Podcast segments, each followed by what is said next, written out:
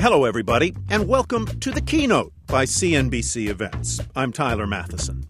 On this podcast, we bring you in-depth, candid conversations with CEOs, entrepreneurs, and thought leaders recorded at CNBC's live events.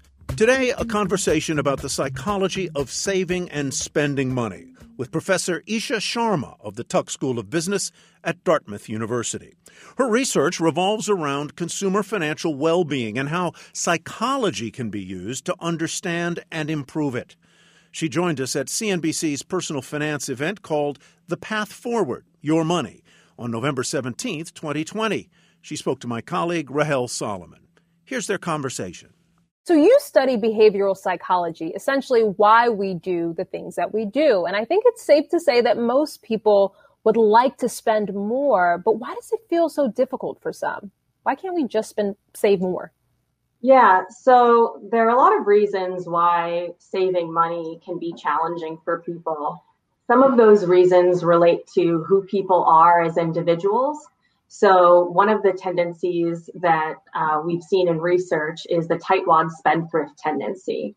And this really refers to what people get joy out of doing. There's some individuals who, when they receive money, they really get a lot of pleasure into, putting aside that money, saving every penny.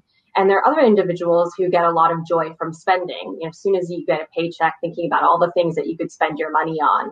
So there's definitely a difference between individuals in terms of where you get your pleasure from putting aside money or spending money. And in addition to those differences, in general, saving money isn't really a pleasurable activity compared to all of the joy that you could get from consumption. And so when you put aside money, it could feel like a loss. You feel like you're kind of depriving yourself from some consumption that you could enjoy. And so those are some of the reasons why that might happen. It's the difference between instant gratification or delayed gratification. And instant gratification, at least personally, almost always feels better to me. But, so are those differences hardwired, for example, or are you just sort of conditioned differently? What determines whether someone gets real pleasure from saving versus spending? Yeah, so some research points to people's childhood environments and the conditions under which they were brought up. So some of those things can really be shaped by the environments that you're in, either in childhood or adulthood. But what we found in some of the research that I've done is that when you want to save money, you have to feel like you actually have the ability to save, that you actually have spare money to put aside.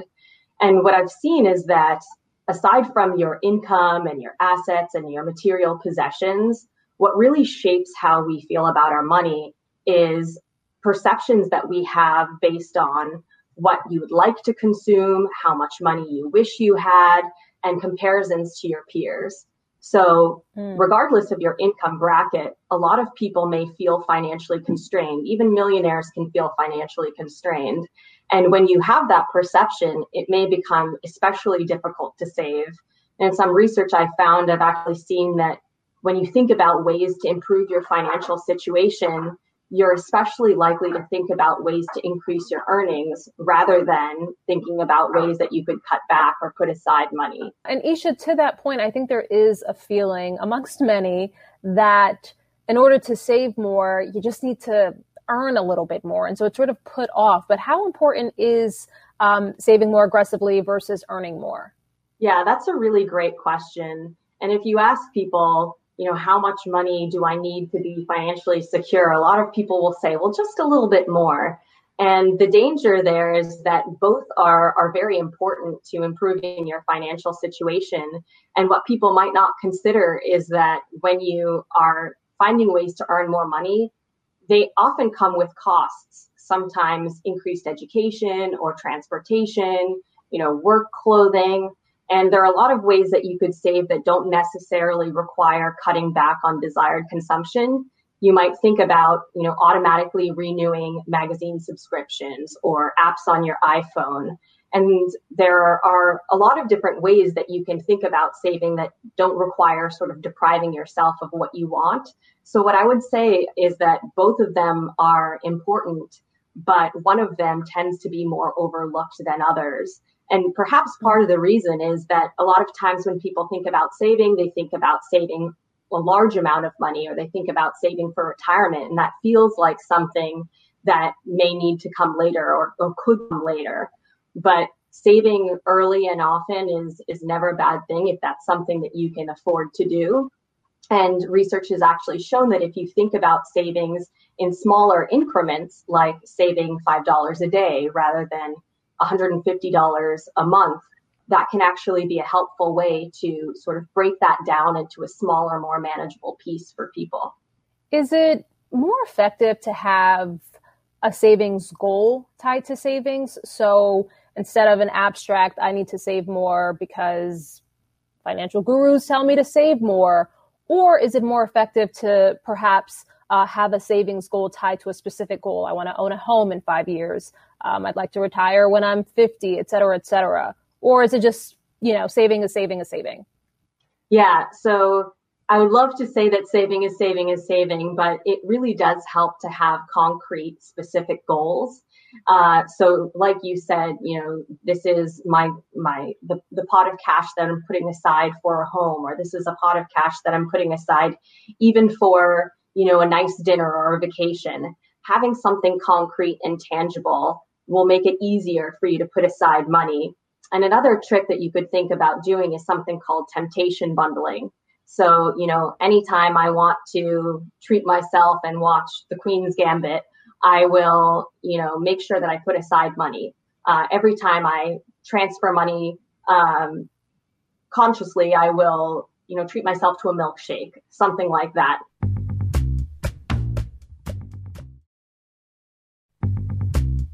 Another part of the equation that we have to talk about when we're talking about saving is debt, right? So 1 out of 11 people with credit card debt say that they feel like they'll never be able to get out of credit card debt.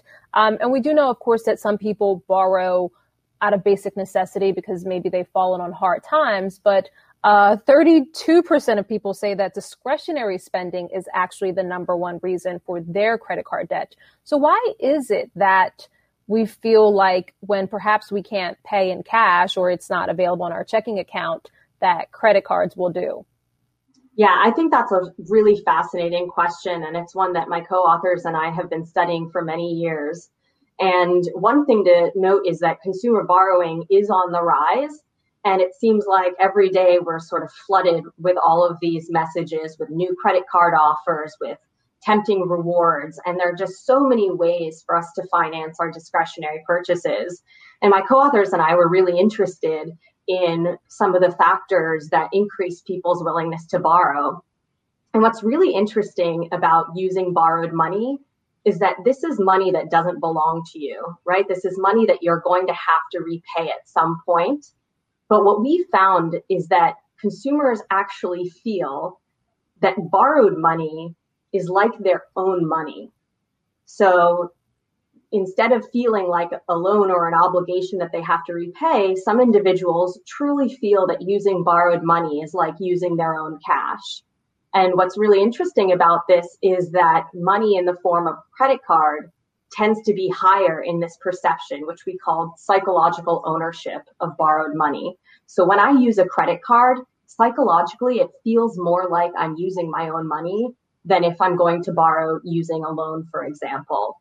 And this can be particularly dangerous because borrowing using a credit card, that tends to have higher interest rates and can, potentially lead to excessive borrowing and potentially less concern about repaying if people think that this is like their own money. Yeah. And I do want to circle back to perhaps the reason why we use credit cards for discretionary spending. I've seen in some literature that, it's a search for happiness, and aren't we all searching for happiness? And so speak a little bit about the emotions tied, whether consciously or unconsciously, to spending, on discretionary purposes or for possessions or even experiences really on credit cards when you don't have it readily available to you in your checking account. Sure. So when you are deciding whether to borrow for a purchase, what you're doing is making a trade-off. If you want to buy an outdoor grill, and you don't have the cash to do it, what you're going to be thinking about is whether I can forego that consumption or whether that purchase is so desirable to me that I will borrow to make that purchase. And, you know, you were talking about the pleasure that you get from purchases. What my co-authors and I have found is that people are actually more willing to go into debt for things that are more experiential in nature than things that are more material in nature. So, for example, with the outdoor grill example, we ran a study where we had the same outdoor grill and we talked about it as your 4th of July grill. You know, imagine what you're going to do with it and who's going to be there. You're using this for a very specific event. Or we talked about it as a possession that you would own and have, ask people to think about where you would put it. And what we found is that that same possession was felt more attractive for people to borrow for when it was talked about as an experiential purchase. Now, what this means is the more you think about, you know, the people, the things that you're going to do, the more you conceptualize it as an event, it becomes more and more difficult to forego that consumption to, or even to delay it. So people may be more willing to borrow to get that enjoyment from something that has been, you know, conceptualized in that manner. It feels less substitutable. It seems more unique.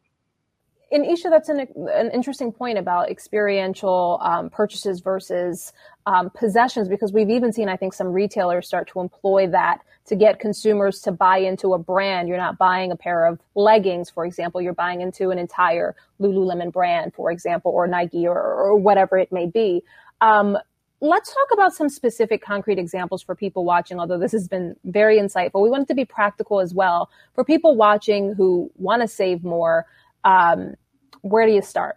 Sure. So I think it's always a good idea to sort of think about your financial situation as a whole and to think about what you are able to save.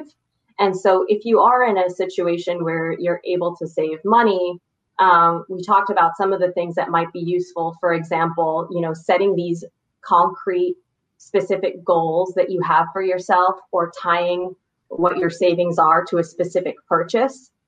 Another thing is breaking down those savings into a smaller, more manageable piece, such as $5 daily, rather than thinking about the big chunk of money that you have to put aside from your paycheck or a larger amount that you need to put aside per year. Another thing that has been really helpful for people is to sort of pre-commit to saving. So if you have your paycheck, you may immediately think about an expense that you want to pay for, something you want to do to treat yourself.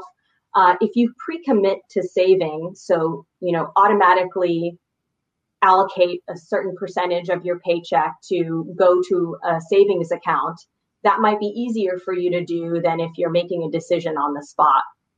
These automated savings can also be really helpful. There are certain apps and even rules that you can set up on your bank account that will automatically, transfer certain amounts of money to a savings account, which can also be really helpful for people. There are more ways to spend than ever, but there are also more ways to save than ever as well. Eesha, we do have to wrap it up very shortly, but I just wanted to ask one final question very quickly. You know, you hear two different schools of thought from financial gurus about whether you should pay off all of your debt first before you save, or if you should at the very least have an emergency fund before you pay off your debt. Where do you stand on that? Yeah, so I think that's a really interesting question. And what I would encourage consumers to do is to really think about the rate of return or the interest rates that they are facing. In some very early works, my collaborators and I have been looking at how individuals may feel like they need to repay their debt before they could save or invest money. But a lot of times, depending on, you know, your risk tolerance and things like that, there are a lot of situations where you can actually make more money if you invest your money. You know, for example, if you expect a 6 or 7% return on an investment and, you know, your mortgage payment or your mortgage has a 3% interest rate, you may actually be better off putting aside some money or investing money rather than repaying that debt. So I don't think there's a hard and fast rule about which one you should do across the board, But I do think that considering your financial ability, as well as the interest rates and rate of returns that are available on these products, is a really useful thing to take into account when you're making that decision. That was Dartmouth professor Eesha Sharma speaking to my colleague Rahel Solomon at CNBC's The Path Forward, Your Money event on November 17th, 2020. The keynote is produced by the CNBC events team. For more information about upcoming CNBC events and how you can join us, visit cnbcevents.com. I'm Tyler Matheson. Thanks for listening.